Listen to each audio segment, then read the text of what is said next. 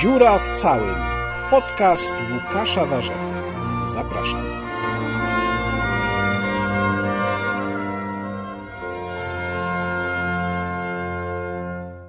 Łukasz Warzecha i podcast Łukasza Warzechy, a moim gościem jest Piotr Maciążek, autor książki Stawka większa niż gaz i e, jeden z najbardziej znanych analityków rynku energetycznego w Polsce. Cześć Dzień Piotrze. dobry Państwu. Bezpieczeństwo energetyczne Polski to jest e, sformułowanie z Twojej książki, czy stwierdzenie z Twojej książki, powinno być, czy chciałbyś, żeby było mm, czymś w rodzaju pomnika na stulecie odzyskania niepodległości. Tak sobie to wymyśliłeś, ale zaznaczając od razu, że to raczej już jest nierealne. Natomiast y, myślę, że wielu polityków też by to widziało jako bardzo pożądane, pożądaną rzecz. Y, no i, i nawet można odnieść wrażenie, że próbują to budować. I teraz pytanie brzmi, na jakim etapie tej budowy jesteśmy? Jakbyś miał bezpieczeństwo energetyczne Polski ocenić w skali, no powiedzmy, od y, zera do 10, to jak byś ocenił? Pewnie. Przepraszam, zrobimy małą pauzę, bo ja tutaj jeszcze jedną poprawkę. Potem się to wytnie. Powiedz teraz coś. Raz, dwa, trzy, cztery. Tak, Raz, dwa, myślę, trzy, że tak jest lepiej. Dobra. Czyli co? Jedziemy. Mhm. No, ja uważam, że mógłbym tutaj dać ocenę szóstkę z plusem na 10 już bo naprawdę... myślałem, że szóstka z plusem w skali szkolnej, ale nie, dobrze, poprosiłem o skalę do 10, Skalę do nie 10. jest aż tak dobrze. Nie jest, no nie jest jakoś wybitnie źle, ale też nie jest wybitnie dobrze, bo są e, takie elementy bezpieczeństwa energetycznego kraju, gdzie się cofiemy zamiast rozwijać, a są takie, gdzie jest jednak progres, chociaż może nie tak e, szybki, jakbyśmy tego chcieli. Gdzie się cofiemy? No przede wszystkim zaskakujące dla wielu osób w branży jest to, jak rekordowy w roku 2018 będzie import węgla. I ten import jest głównie z Rosji. Y, to jest zaskakujące, bo często się mówi w Polsce o tym, że węgiel nam gwarantuje bezpieczeństwo, że jesteśmy unikatem w Unii Europejskiej, bo w zasadzie niewiele trzeba robić, żeby było bezpiecznie, żebyśmy wszyscy prąd mieli y, w naszych y, gniazdkach a okazuje się, że no, jest zupełnie inaczej. Bardzo dużo węgla rosyjskiego do Polski trafia. Nie są to jeszcze oszałamiające liczby w porównaniu z tym, co wydobywamy w kraju, natomiast są to już liczby, które w warunkach na przykład ostrych mrozów w styczniu, w lutym mm, no, są niezbędne, abyśmy ten prąd otrzymywali. Ja bym powiedział nawet, że o tyle jest to paradoksalne, że przecież e, wiele decyzji gospodarczych czy dotyczących branży wydobywczej podejmowanych zwłaszcza przez rząd PiS jest uzasadnianych e, do, dobrobytem braci górniczej. No więc to też trochę mi się kłóci z tą tendencją do sprowadzania węgla, zwłaszcza ze wschodu. Ale o co tutaj chodzi? Dlaczego ten węgiel do Polski trafia w tak dużych ilościach? No tutaj oczywiście jest kilka czynników. Bo teoretycznie oczywiście węgiel wspieramy, a skala ukrytych dopłat w Polsce do węgla jest olbrzymia. Tutaj można się podeprzeć na przykład e, raportem think tanku Wise Europa, który mówi doskonale o tych kosztach. Okazuje się, że węgiel no, jest jednym z najbardziej dotowanych w tej chwili źródeł energii w Polsce. Tyle, że w sposób właśnie ukryty, więc nie wszyscy to jakby widzimy. Mm, ale są też problemy strukturalne, na które te dopłaty nie pomagają. Jakie to są problemy? Przede wszystkim nasze kopalnie są bardzo głębokie. To są kopalnie głębinowe, gdzie górnik musi zejść, gdzie trzeba wydobyć surowiec, no i z powrotem na powierzchnię go wydobyć. Tak się już węgla na świecie nie wydobywa, nawet w krajach, które tego węgla wydobywają bardzo dużo. Australia, Rosja, Stany Zjednoczone. To, to znaczy, a jak to się są, to są y, kopalnie odkrywkowe. Tam się robi, mówiąc w uproszczeniu, wielką dziurę w ziemi i zgarnia się pokłady węgla, y, nie zważając na kwestie środowiskowe. Tak jest taniej.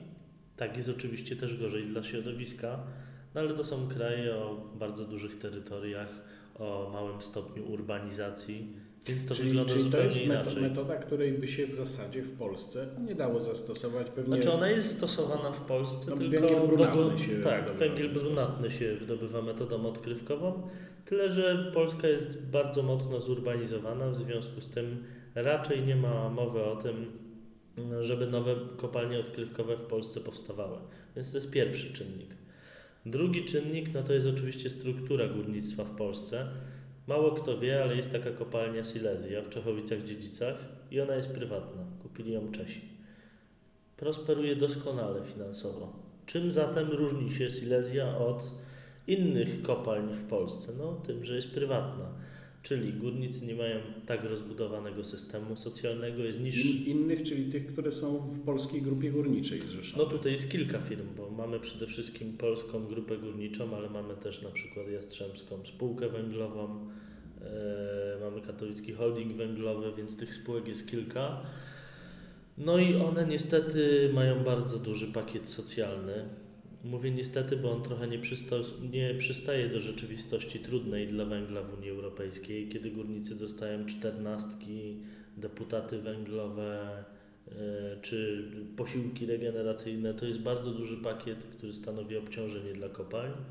No, jest bardzo duży również stopień uzwiązkowienia. Jak wiadomo, związki zawodowe co do zasady są rzeczą pozytywną, bo dbają o pracownika. Tu, ale w tutaj, Polsce- tutaj byśmy mogli też popolemizować. No, ale mamy w Polsce oczywiście do czynienia z przerostem formy nad treścią. Te związki bardzo często paraliżują yy, pracę kopalń. No i jest w dużym uproszczeniu jeszcze trzeci cyn, yy, czynnik. Otóż, yy, mimo że Polska węglem stoi, to nowe perspektywiczne złoża zostały z powodu braku odpowiedniej mm, polityki yy, przestrzennej w Polsce zabudowane. I takim doskonałym przykładem są jedne z najbardziej perspektywicznych złóż węgla, które się znajdują koło Gliwic, gdzie w tej chwili jest budowana autostrada. No i w zasadzie bez y, zburzenia tej autostrady, czy też jakichś bloków mieszkalnych, osiedli często całych, nie jesteśmy w stanie się dostać do tych złóż. Więc myśmy sami w sposób, no nie wiem, czy do końca świadomy, ale stało się. Sami żeśmy sobie zabudowali y, sporą część nowych złóż. Brzmi to po prostu dość niesamowicie, prawdę mówiąc, ale czy z tego, co ty mówisz, wynika, że. Że będzie coraz gorzej z węglem w Polsce. Ale w tym sensie, że jesteśmy skazani na importowanie tego węgla, tam jeszcze dochodzi kwestia tego, przecież z którego on dokładnie regionu do Polski trafia, wokół tego też jest spora afera. Jesteśmy skazani na jego importowanie w coraz większym stopniu, więc nie tylko trzymamy się węgla, ale jeszcze okazuje się, że będziemy się trzymać coraz bardziej węgla nie swojego. Tak, dokładnie tak. Y, Wydaje mi się, że niestety z przyczyn politycznych y, trudno dzisiaj być odpowiedzialnym politykiem i powiedzieć, że trzymanie się węgla to nie jest już trzymanie się polskiego węgla, tylko w coraz większym stopniu i to się będzie nasilać wraz z kolejnymi latami, no węgla rosyjskiego. E, Dlaczego węgla rosyjskiego? Bo okazuje się, że jest dużo tańszy i lepszej jakości. E, Powiedzą Państwo, dlaczego nie zablokujemy importu rosyjskiego węgla? Odpowiedź brzmi, bo się nie da. Dlaczego się nie da? Nie da się, drodzy Państwo, z tego powodu, że jesteśmy z Rosją w Światowej Organizacji Handlu, więc embarga nie możemy na nich zastosować, bo nas pozwą. No i przegramy, bo nie ma obiektywnej przyczyny, dla której moglibyśmy nałożyć embargo na Rosję. Natomiast nie da się skonstruować przepisów w taki sposób, aby y, zakazać importu rosyjskiego węgla, jeżeli każdy parametr tego węgla jest lepszy od węgla polskiego. Po prostu A tak jakość jest? tak jest. Dlatego przepisy, o których mówi od y, kilku lat nie tylko obecny rząd, ale również rząd Platformy Obywatelskiej, czyli poprzedni, mm, czyli przepisy, które miały pewne parametry węgla, takie jak na przykład siarka, y, ustawić w taki sposób, aby ograniczyć import węgla z zagranicy, nigdy nie powstały. Nigdy nie powstały, bo polski węgiel jest na tle sąsiadów relatywnie niskiej jakości. Y, A mówi, powiedziałeś, że w jednych sprawach jest gorzej, no to już wiemy, że tu jest gorzej, w innych jest lepiej, to w których jest w miarę dobrze, no lepiej niż z węglem. No, przede wszystkim to to, co mnie popchnęło do napisania książki na stulecie odzyskania niepodległości, to refleksja, że mimo, że jesteśmy już prawie 30 lat niepodległym państwem, to we wszystkich obszarach strategicznych gospodarki, a mówimy tu szczególnie o gazie, ropie, węglu kamiennym, energii elektrycznej z innych źródeł, takich jak atom, no uniezależnienie się od Rosji, czyli dawnego suwerena naszego, idzie zbyt wolno. Jest rzeczą niezrozumiałą, że po 30 latach my dalej w wielu kwestiach pozostajemy w bardzo zażyłych relacjach z Federacją Rosyjską, importując gigantyczne ilości e, surowców wszelkiej maści z Rosji. De facto też sponsorujemy pośrednio przez to e, reżim Putina. Mało osób o tym wie, że Polska jest prawie tak dużym odbiorcą rosyjskiej ropy jak Chiny.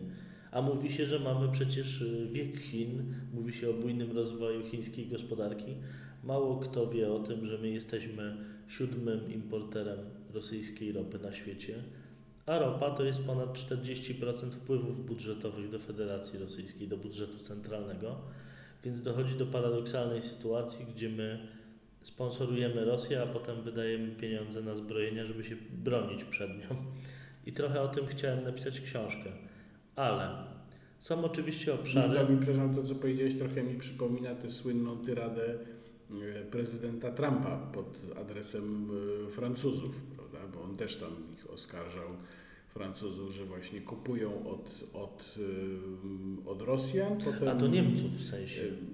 Niemców oskarża. Niemców, tak. Kupują, no bo kupują od Rosjan, potem za te pieniądze Rosja się zbroi, a potem oczekują od, tak, oczywiście Niemców, a potem oczekują od e, Stanów Zjednoczonych, że będą wydawać swoje pieniądze na to, żeby ochronić ich przed Rosją. Yy, tylko, że po, postawa Niemców jest bardziej racjonalna od naszej, ponieważ my sponsorujemy Rosję i sami się zbroimy, żeby się przed nią odbronić Natomiast Niemcy sponsorują Rosję, ale nie ponoszą wydatków na zbrojenia dużych, tylko przerzucają swoje bezpieczeństwo na Stany Zjednoczone.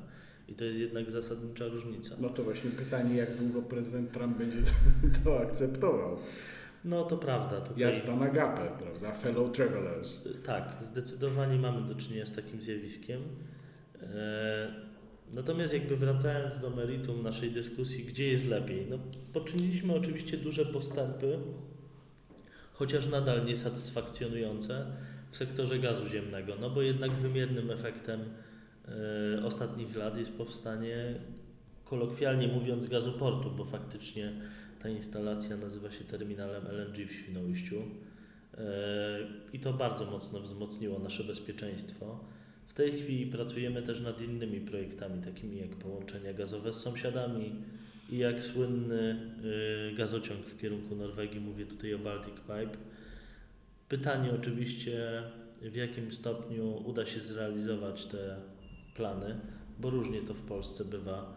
Y, no już w tej chwili spółki państwowe sugerują, że na przykład z kluczowym połączeniem gazowym z Czechami będzie bardzo duży problem. Dlaczego? Powstało. Oficjalna narracja jest taka, że tamtejsza firma odpowiadająca po czeskiej stronie za budowę e, łącznika z Polską gazowego to spółka prywatna Net4Gas, gdzie e, większość zarządu jest niemiecka. W związku z tym jest to spółka, która gra bardzo mocno raczej na import gazu z Niemiec, czyli z Nord Streamu, a nie na połączenie z Polską, przez które mógłby płynąć gaz na przykład z polskich projektów takich jak Baltic Pipe. A powiedziałeś, że to jest oficjalna narracja. Czy to oznacza, że ona jest nieprawdziwa, tylko ma mydlić nam oczy, czy, czy jest prawdziwa? Powiedziałem, powiedziałem w ten sposób, ponieważ no, nie mam pewności, czy tak jest naprawdę. No, nie jesteśmy w stanie tego sprawdzić. Ale jest to możliwe. Jest to oczywiście możliwe, więc widać, że różnie to bywa z projektami, które nie budujemy tak jak terminal sami jako Polska, ale gdzie potrzebujemy partnerów międzynarodowych. Na przykład w projekcie Baltic Pipe uczestniczą trzy państwa, więc zintegrowanie stanowisk trzech różnych krajów jest dużo trudniejsze niż budowa y, terminala LNG. Tutaj może y, dodam, że sama budowa, mimo że to była wewnętrzna decyzja Polski, terminala LNG też nie była prosta, bo wymagała jakiejś formy myślenia ponadkadencyjnego.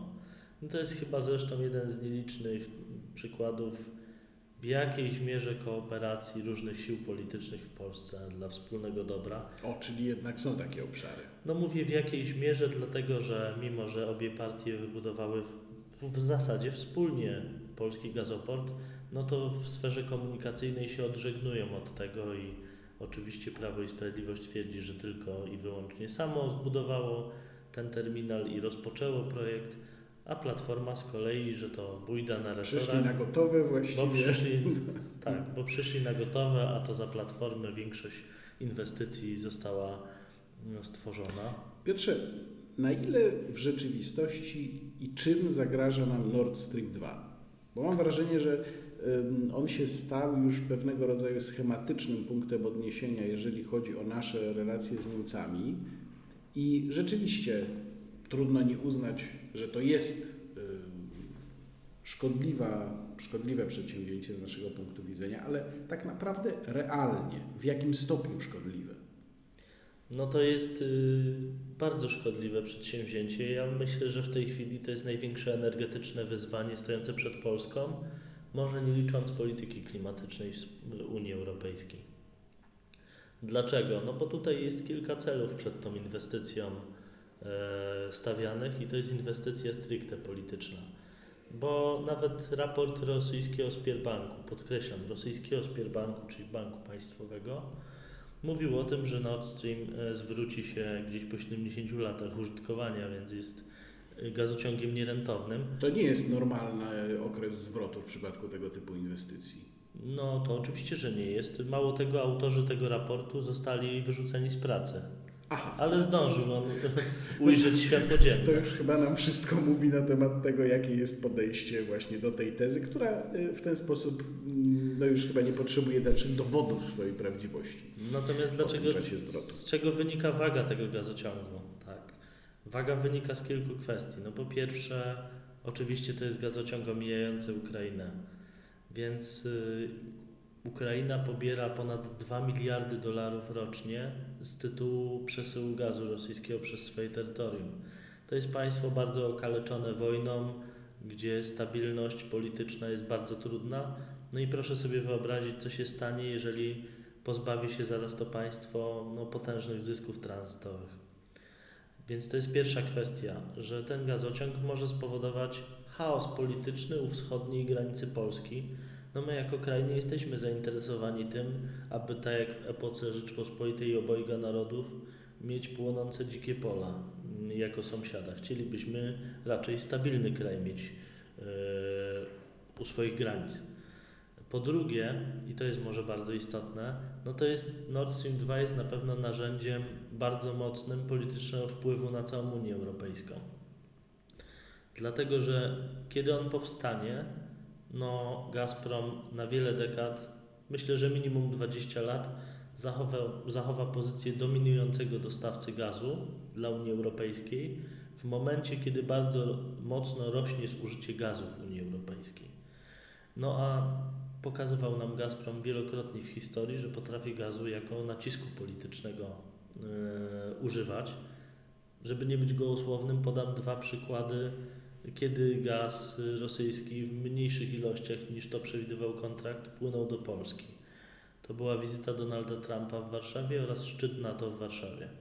Także widać, że to nie jest przypadek, że to jest ewidentnie wykorzystywane politycznie przez Gazprom.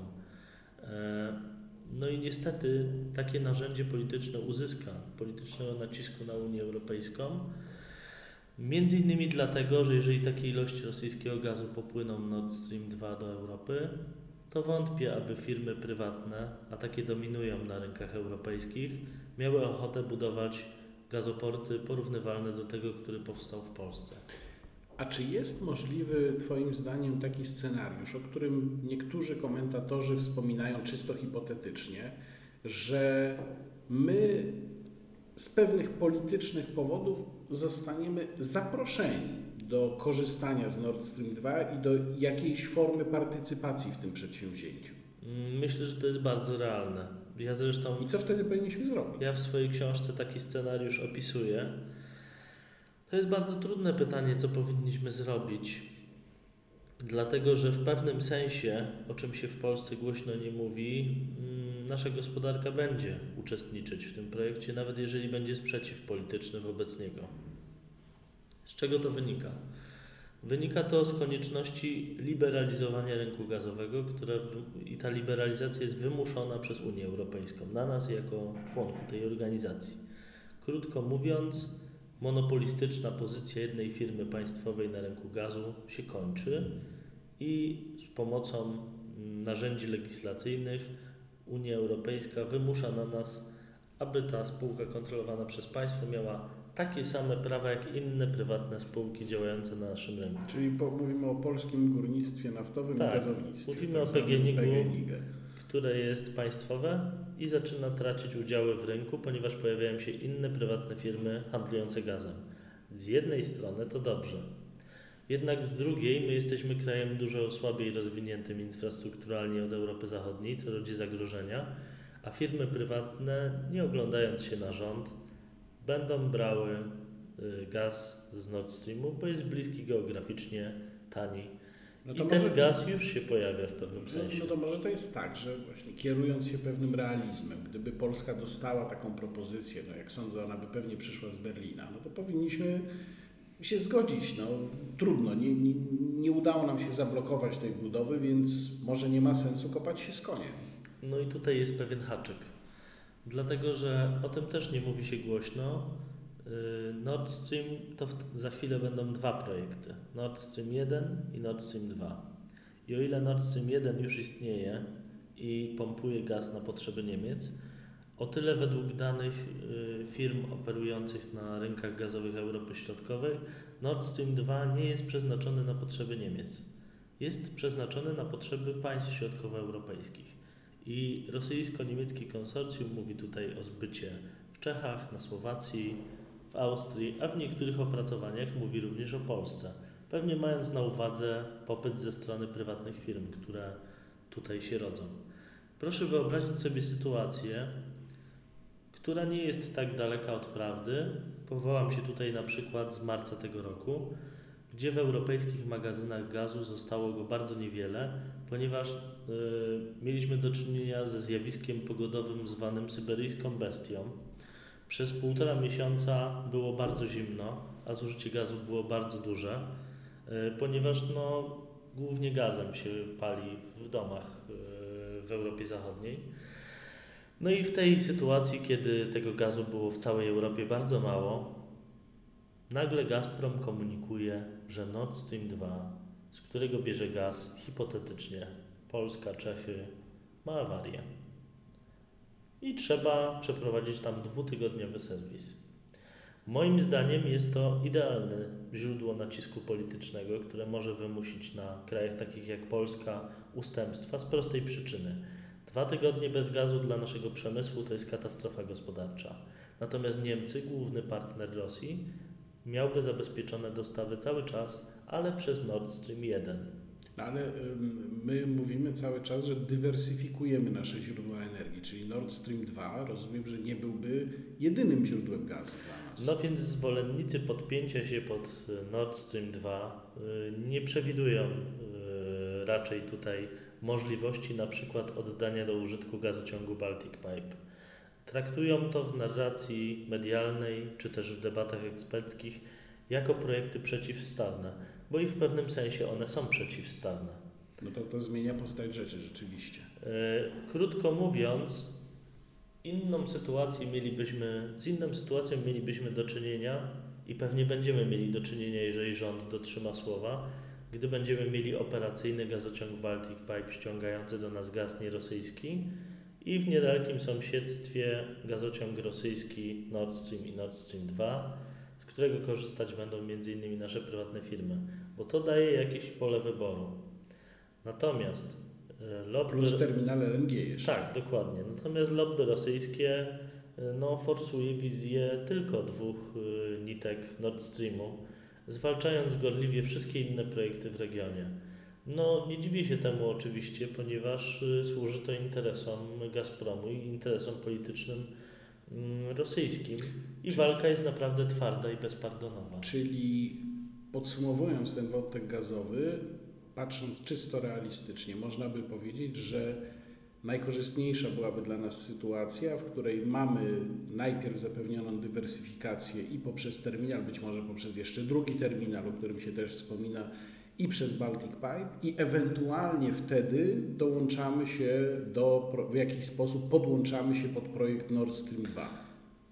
De facto takie są plany rządu, tak jak powiedziałeś, przy czym nie nazwałbym tego dołączaniem się do Nord Stream 2, y, ponieważ z przyczyn politycznych taka decyzja nigdy nie zapadnie. To po prostu będą ruchy rynkowe prywatnych podmiotów, I wtedy od których państwo polskie, tak, nie nasza sprawa, państwo polskie umyje ręce, to, to, to nie jest nasza sprawa. Jasne. Em, trochę zmieniając temat, em, gdzie byśmy byli dzisiaj, Twoim zdaniem, jeżeli chodzi o energię jądrową, gdyby nie 8 lat platformy, podczas których nic się nie wydarzyło? A Aleksander Grad zarabiał w spółce, która miała budować polską elektrownię jądrową. No tu są różne szacunki. Ja znalazłem sumę 120 tysięcy złotych. Sam Grad tam mówił w którymś momencie o po 50 paru tysiącach. No, w każdym razie na pewno nie biedował tam, Mhm. szefując temu organizmowi. E, Różny jest czas budowy różnych typów elektrowni jądrowych, oczywiście na świecie. Natomiast mimo tego, co mówią przeciwnicy energetyki jądrowej, są e, dostawcy tej technologii, którzy nie odnotowują opóźnień na świecie. Takim dostawcą, a widziałem to na własne oczy, są na przykład Japończycy, ale żeby nie obstawiać tutaj jednej opcji, również Korea Południowa. Y, by- Byłeś w Japonii Byłem i w oglądałeś, jak Japonii, to wygląda. byłem w Japonii w ubiegłym roku na zaproszenie Ministerstwa Energii Japonii. E, Nie sam, bo to była szersza grupa e, dziennikarzy z polskich zajmujących się tematem, plus oczywiście przedstawiciele naszego Ministerstwa Energii. I w Japonii y, są nowoczesne bloki jądrowe, które oddaje się do użytku po 10 latach y, i są budowane w terminie. Także myślę, że gdyby nie opieszałość Platformy Obywatelskiej i nie kontynuacja tej opieszałości przez obecny rząd, bo tutaj jest pełna synergia niestety pomiędzy siłami politycznymi, bo w sprawie polskiego atomu Przykład, się przykład dzieje. idealnej współpracy, można powiedzieć, kontynuacji, prawda? Linii poprzedników. E, No to ta elektrownia pewnie byłaby w przededniu e, rozpoczęcia produkcji energii. E, I powiem więcej, e, analizy no jednak autorytetów w świecie e, energetyków, tak to nazwijmy, czyli Międzynarodowej Agencji Energii, mówi, że choć oczywiście rośnie udział odnawialnych źródeł energii na świecie jest to przyszłość, to jednak ze względu na boom populacji, z jakim mamy do czynienia w Indiach, w Chinach, Bangladeszu i innych krajach azjatyckich, również afrykańskich, bo mówimy na przykład o potrzebach na energię Egiptu, który liczy 100 milionów ludzi już. Czy mówimy o Indonezji, gdzie jest 120 milionów ludzi i bardzo duży przyrost naturalny, to tempo oddawania odnawialnych źródeł energii wobec przyrostu naturalnego w tych krajach rozwijających się jest zbyt niskie. I Międzynarodowa Agencja Energii mówi, że żeby zachować czyste środowisko bez zmian klimatycznych, przy takim boomie demograficznym na świecie, no jednak podstawą y, zmniejszania emisji gazów cieplarnianych jest i będzie energetyka jądrowa na świecie. Ergo, mm, zmierzch, wieszczony y, wieszczony zmierzch y, tej energetyki uważam za przesadzony. Wiele krajów w tej chwili buduje nowe bloki lub rozważa budowę nowych bloków. E, Wspomniałeś e, o opieszałości, kon- kontynuacji opieszałości ze strony obecnej władzy. Ja nie, miał, nie miałbym złudzeń i właściwie jest to dla mnie jasne, jak działała Platforma. To znaczy dużo gadania, a potem lepiej nic nie robić, bo tak jest wygodniej i bezpieczniej. Natomiast już nie do końca rozumiem strategię, jeżeli tu można o jakiejś strategii mówić, powiedzmy sposób postępowania w tej sprawie rządu Prawa i Sprawiedliwości. No, mamy, jak rozumiem, czy oni mają ten problem em, z energetyką węglową, że tutaj by był pewnego rodzaju konflikt. Natomiast z punktu widzenia interesu państwa no, chyba powinni byli coś postanowić. Po pierwsze, dlaczego uważasz, że do tej pory nie ma jasnej, jednoznacznej, wiążącej decyzji? I po drugie, na jakim etapie, jeżeli chodzi o budowę pierwszej polskiej elektrowni jądrowej, jesteśmy? Rozmawiałem jakiś czas temu niezobowiązująco przy kieliszku wina ze znajomym i mówi, że podstawowym problemem e, Platformy było to, że w zasadzie nie wypełniała obietnic wyborczych. I PiS wygrał wybory, ponieważ jakkolwiek oceniać tą formację polityczną i skutek decyzji przez nią podejmowanych, to jednak wiele obietnic wyborczych zrealizowała. Otóż w energetyce, którą zajmuję się na co dzień, no tutaj jednak obie partie prezentują się dość podobnie i był duży problem z decyzyjnością no, przy wszystkich y, energetycznych projektach.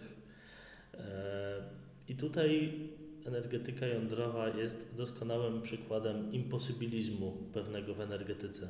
Tak naprawdę i Platforma, e, i Prawo i Sprawiedliwość stawiały mocno na węgiel i nie przewidywały żadnych zmian.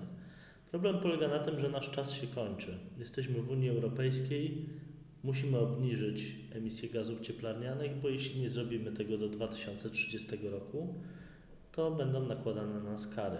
To będzie bardzo bolesne dla naszej gospodarki. No i oficjalnie mówi się o tym już w Polsce. Mówił o tym m.in. minister Tchórzewski, e, że w zasadzie, aby zdążyć do 2030 roku, atom staje się jedynym rozwiązaniem. W związku z tym dzisiaj, jak nagrywamy ten e, program, e, ma być zaprezentowana nowa polityka energetyczna państwa polskiego, gdzie energetyka jądrowa się znajduje. Wydaje mi się, że to jest ten moment, w którym albo będzie nas czekała katastrofa, albo faktycznie zdecydujemy się na budowę e, elektrowni jądrowej, choć mówię to w cudzysłowie, ponieważ w zasadzie nigdy nie odwołano budowy elektrowni jądrowej w Polsce. Na jakim etapie jesteśmy? Jesteśmy na etapie badań środowiskowych, które już dawno powinny być wykonane, ale jak opisuje to zresztą w swojej książce, powołując się na dziennik Rzeczpospolita, wybrano do badań środowiskowych firmę która skutecznie opóźniała budowę bułgarskiej elektrowni jądrowej w Belene przez 3 lata. Czyli ma doświadczenie w opóźnianiu. Czyli ma do, doświadczenie w opóźnianiu i opóźniała to aż do momentu, kiedy Bułgaria zaczęła e, decydować się pozytywnie na podłączenie do nowego rosyjskiego gazociągu. Przypadek? Nie wiem czy przypadek, ale taką firmę właśnie wybrano e, do realizacji polskiej elektrowni jądrowej, a właściwie badań środowiskowych i po 12 miesiącach przeczytałem komunikat e, spółki PGE EJ1 budujących elektrownię jądrową. Rozwiązano z tą firmą umowę, tu cytat, z powodu braku postępów jakichkolwiek w pracach środowiskowych. Mógłbym tutaj oczywiście sobie zażartować po raz kolejny, bo już parę razy to zrobiłem w czasie tej rozmowy, ale właściwie to tak trochę jestem, jak tak Cię słucham, jestem trochę a nawet więcej niż trochę, no, powiem to delikatnie, zirytowany. To znaczy co? W Ministerstwie Energii, które za to odpowiada, nikt do jasnej cholery nie widział, z jaką firmą ma do czynienia. Nie, to była jakaś tajemnica dla nich, nie byli w stanie prześledzić ich wcześniejszych dokonań, nie wiedzieli, co się stało w Bułgarii. To po pierwsze, że to jest praca, którą powinni odrobić, ale po drugie, najwyraźniej również nie czytają gazet, ponieważ opisując całą sprawę, odniosłem się do tekstu Stankiewicza, który ostrzegał ministerstwo przed tym. Andrzeja Stankiewicza. Tak, więc to jest sprawa znana, która została nagłośniona w mediach, mówię tutaj o Rzeczpospolitej. Jest to jednak kwestią dość zabawną, że dziennikarze muszą wyręczać polski kontrwywiad w takich sytuacjach. Niestety, jak pokazała przygoda z firmą robiącą badania środowiskowe pod pierwszą polską elektrownię jądrową w sposób nieskuteczny, bo zignorowano również ten głos y, w gazecie. Gdybyśmy, czego byśmy chyba sobie wszyscy życzyli, gdyby zapadła ta decyzja jeszcze przed wyborami 2019 roku, e, to od. To sytuacja będzie trochę podobna jak z terminalem LNG. No właśnie. Gdzie PiS podjął decyzję, ale nie wbił łopaty. No tak, ale wtedy załóżmy, że ta linia, że decyzja zostaje zaakceptowana, ktokolwiek będzie rządził po 2019 roku, że ta budowa jest, e, że właściwie projekt jest kontynuowany, przyjęte są wszystkie założenia, które przyjął dotychczasowy rząd, być może to też będzie rząd PiS, tego nie wiemy. W każdym razie w którym momencie mniej więcej taka elektrownia mogłaby ruszyć? Ile by to lat zajęło? Czyli 2019 zapada decyzja, już są te badania środowiskowe przeprowadzone, jest decyzja, tu budujemy. I, i co dalej? Departament Energetyki Jądrowej w Ministerstwie Energii yy, twierdzi, że jeżeli w tym roku, w przyszłym roku ruszymy z projektem na poważnie, nie symulując, że on się toczy, tylko na poważnie podchodząc do sprawy, to zdążymy do tego terminu 2030 i unikniemy kar, które mogą spaść na Polskę. Także to jest moment newralgiczny absolutnie, kiedy coś musi się zadziać. Jak rozumiem, głównym problemem y, jest kwestia finansowa, dlatego że mówimy pomiędzy 40 a 60 y, miliardów złotych. No to jest kwota, za którą można cztery gigantyczne elektrownie węglowe wybudować. Z drugiej strony wiadomo, że elektrownia jądrowa się zwróci tylko po czasie. I wiadomo, że nie wykłada się tej kwoty naraz, tylko na początek pierwszą transzę. No to są y, pieniądze przypominające te, które się płaci w obronności za dostarczenie transzy czegoś bardzo zaawansowanego, na przykład samolotów, prawda, albo za kilka okrętów. A znaczenie tej inwestycji jest bardzo podobne do wojskowej, bo i w obu przypadkach mówimy o bezpieczeństwie kraju. Bo na co nam się zdadzą zabawki pokroju tarczy antyrakietowej, jeżeli zabraknie nam energii dla naszych przedsiębiorstw? Czyli mamy ten graniczny rok 2030, który gdzieś tam nad nami wisi. I w związku z tym pojawia się pytanie, bo musimy dostosować ten nasz miks energetyczny również do założeń przyjętych w polityce klimatyczno-energetycznej. Pojawia się pytanie, do jakiego stopnia my w polskich warunkach, no siedzimy teraz w centrum Warszawy, za oknem jest pochmurno i tak pewnie będzie przez jeszcze dobrych parę miesięcy, przez większość czasu jednak, czyli warunki do, do fotowoltaiki średnie, e, lepsze pewnie do energii wiatrowej, no ale też wiemy, że energia wiatrowa nie jest tak bardzo efektywna, no i ona rzeczywiście ma wpływ negatywny na środowisko, bo to widzimy, jak stoją wiatraki, no to one jednak rzeczywiście psują krajobraz. E, ale może jest tak, że moglibyśmy mimo wszystko z odnawialnych źródeł energii jakiś sensowny, sensowną część tego naszego miksu energetycznego zgromadzić. Jak dużo, jaka by to mogła być część i czy my coś robimy w tym kierunku, czy definitywnie postawiliśmy na węgiel i, i już nic więcej. Znaczy, to nie jest kwestia w ogóle tego, czy my chcemy budować odnawialne źródła energii, tylko musimy, musimy, musimy, ponieważ jest wyznaczony cel jako członka Unii Europejskiej. Ten cel do roku 2020 to jest 15%. Y, y, potem będzie 20%. A ile mamy w tej chwili? No nieco poniżej.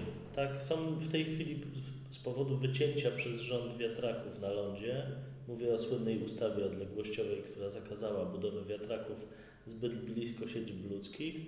No, są raporty i to już samo ministerstwo przyznaje, że może być problem z osiągnięciem wymogu Unii Europejskiej do 2020 roku. Bo jeżeli nie osiągniemy, to będziemy to musieli kupować z zagranicy Otóż energię to. wytwarzaną właśnie z odnawialnych źródeł. Otóż to, więc będziemy sponsorować rozwój tej energetyki na przykład w Niemczech. Więc byłaby to sytuacja bardzo niekorzystna. Natomiast jest świadomość w związku z tymi wymogami rozwoju odnawialnych źródeł energii w Polsce. To też nie jest jakaś y, fanaberia unijna, dlatego że trend generalnie na świecie po prostu taki jest. I aukcja, która odbyła się kilka dni temu, pierwsza aukcja y, odnawialnych źródeł energii rozpisana przez Ministerstwo Energii, pokazała paradoksalnie, że w tej aukcji zwyciężyły wiatraki i to jest najtańsza energia, jaką można w Polsce teraz produkować. Była o połowę tańsza niż z energetyki węglowej. Nie dlatego, że węgiel jest droższy, tylko dlatego, że jest droższy w Unii Europejskiej, bo takie są y, obostrzenia związane z węglem w Unii Europejskiej w tej. Czyli krótko mówiąc, ta energia okazuje się tańsza, a my w zasadzie skasowaliśmy budowę wiatraków na lądzie. No właśnie tak.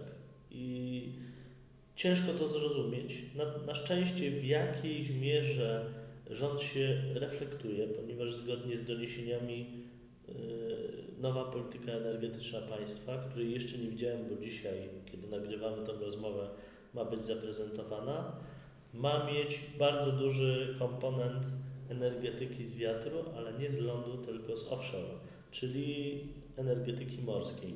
Polska ma idealne warunki do rozwoju wiatraków na morzu. Może to jest dobre wyjście, bo wtedy y, ludziom się nie psuje krajobrazu, Dokładnie. czy nie generuje im się szumu w pobliżu domów. A no jedyna kwestia jest bezpieczeństwo morskie, ale to jest opracowana technologia, tutaj nie, nie ma potrzeby chyba się tym przejmować. No, większość krajów nad Bałtykiem w tej chwili rozwija farmy morskie. Polska ma bardzo dobrą sytuację, bo jest bardzo duża wietrzność tam. E, No i tak jak mówisz, nie byłoby problemu z krajobrazem, nie byłoby problemu z, z kwestiami bliskości turbin wiatrowych y, do domostw ludzkich. No, mamy morze, więc zacznijmy może z niego korzystać. To jest, to jest dobre rozwiązanie, tylko znów pytanie, bo to są koszty, czy starczy nam samozaparcie, aby to zrobić? No chyba najważniejsze, tak mi wygląda z naszej dotychczasowej rozmowy, byłoby to, żeby jak coś się zacznie, to żeby następcy to kontynuowali, a nie skreślili, wyrzucili do kosza, a bo to pisowcy wymyślili, to my będziemy robić No, inaczej. ja podkreślam, że strategiczne projekty w energetyce służące państwu muszą być ponadpartyjne, ponadpartyjne i postawiłem ostatnio taki postulat, ale to jest niestety postulat do zrealizowania w dojrzałych społeczeństwach, aby w zarządzie spółki realizującej strategiczny projekt, taki jak na przykład Baltic Pipe czy elektrownia jądrowa, jednym z członków zarządu była osoba z opozycji. To dawałoby nam gwarancję tego, że opozycja nie wycofałaby się z realizacji takiego projektu, ponieważ już na wczesnym etapie by w nim partycypowała. No i by go firmowała w ten sposób. Dokładnie. również. No to jest bardzo ciekawy pomysł. Być może, jeżeli ktoś na ten pomysł trafi również w tym podcaście, może go gdzieś przekaże osobom, które go rozważą na serio. A na koniec chciałem Cię zapytać o jeszcze jedną rzecz. W Twojej książce e, Stawka większa niż gaz, którą polecamy, jest rozdział o energetycznej grze wywiadów. Czy możesz trochę powiedzieć o tym, na czym to polega? Bo wydaje mi się, że nie wszyscy zdają sobie sprawę z tego, jak mocno ta dziedzina jest przesiąknięta właśnie grą wywiadowczą. Nie wszyscy zdają sobie sprawę z tego, co jest po drugiej stronie lustra. A jak coś jest po drugiej stronie lustra, to przecież jest rzeczywistością, a nie krainą z y, Alicji, prawda? I, I krainy czarów. Mm, Tak jak wojsko, tak jak policja, tak również y, agencja wywiadu czy agencja bezpieczeństwa wewnętrznego są elementem rzeczywistości w Polsce, a ich odpowiedniki są elementem rzeczywistości niemieckiej, rosyjskiej, a więc to nie jest kwestia filmów a la Bond, tylko kwestia rzeczywistości. Tacy ludzie są, pracują e, i funkcjonują i mają określone zadania. Ja stworzyłem, no chyba pierwsze takie opracowanie w naszym kraju, jak bardzo działalność obcych wywiadów dotyka kwestii strategicznej dla naszego bezpieczeństwa, czyli energetyki w Polsce. Mm, I tam jest dokładnie opisane, w jaki sposób no, zwalcza się li- liczne polskie projekty energetyczne. Między innymi jest tam opisana kwestia, o której już tu rozmawialiśmy w czasie tego podcastu, czyli spółki Worley Person robiącej badania środowiskowe dla e, pod polską elektrownię jądrową i tego, co w Bułgarii e, doświadczyliśmy w związku z tą spółką. Na czym bazowałem pisząc, pisząc ten rozdział? Przede wszystkim wszystkie kontrwywiady w Europie wydają e, raporty roczne, które są jawne. Więc ja zadałem sobie trud, przetłumaczyłem je, e, wyciągnąłem z nich wszystkie wątki związane z Polską lub Europą Środkową i opisałem. Po drugie, mamy również polskie raporty jawne kontrwywiadu naszego ABW. Niestety ostatni pojawił się w 2014 roku. To jest też dobry moment, aby spytać obecnych e, szefów ABW, dlaczego idąc w poprzek trendom w Europie, jako jedyna służba w Unii Europejskiej nie publikują w tej chwili regularnie takich Tak, raportów. to jest zaskakujące rzeczywiście. Przecież wiadomo, że tam się tajnych rzeczy i tak nie ujawnia. Oczywiście, tam Nie się, akcent, tam się akcentuje rzeczy ogólne, ogólne kierunki, tak żeby dziennikarze, y, społeczeństwo wiedziało, z której strony nadchodzą zagrożenia, na czym warto się skupić. Czyli na przykład modne ostatnio kwestie związane z dezinformacją rosyjską. Kolejnym elementem w pisaniu tego rozdziału pomocnym były publikacje prasowe, y, ale też wyroki sądowe, bo pojawia się tam przykład Stanisława Szy, y, który szpiegował y, w polskim Sejmie i który zdobywał informacje na, na temat polskiego terminalu LNG, pojawia się kwestia Marka W., czyli wysokiej rangi urzędnika w Ministerstwie Energii, który zbierał dane na temat Baltic Pipe i Nord Stream 2.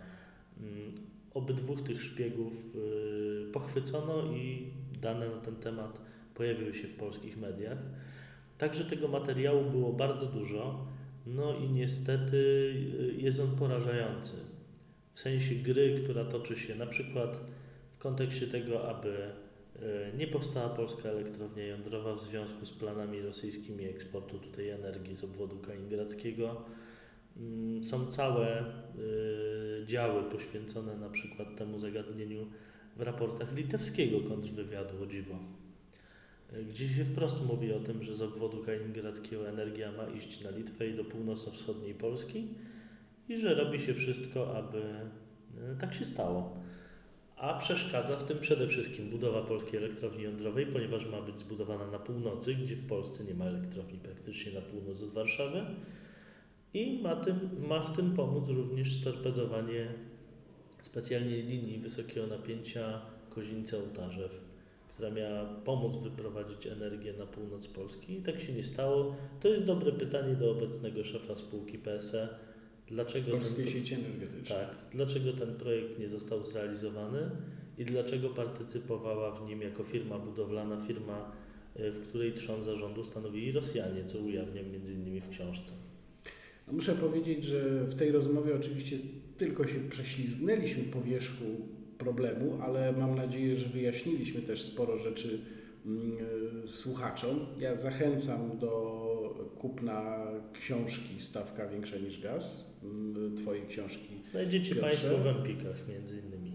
E, Bo to jest pierwsza książka, która tak obszernie, e, rzetelnie, dogłębnie omawia te mm, czasem bardzo podnoszące włosy na głowie kwestie energetyczne. Bardzo Ci dziękuję za rozmowę, e, a, Ja również. a mówię naszym słuchaczom, mówię do usłyszenia. Łukasz Warzecha, kłaniam się Państwu.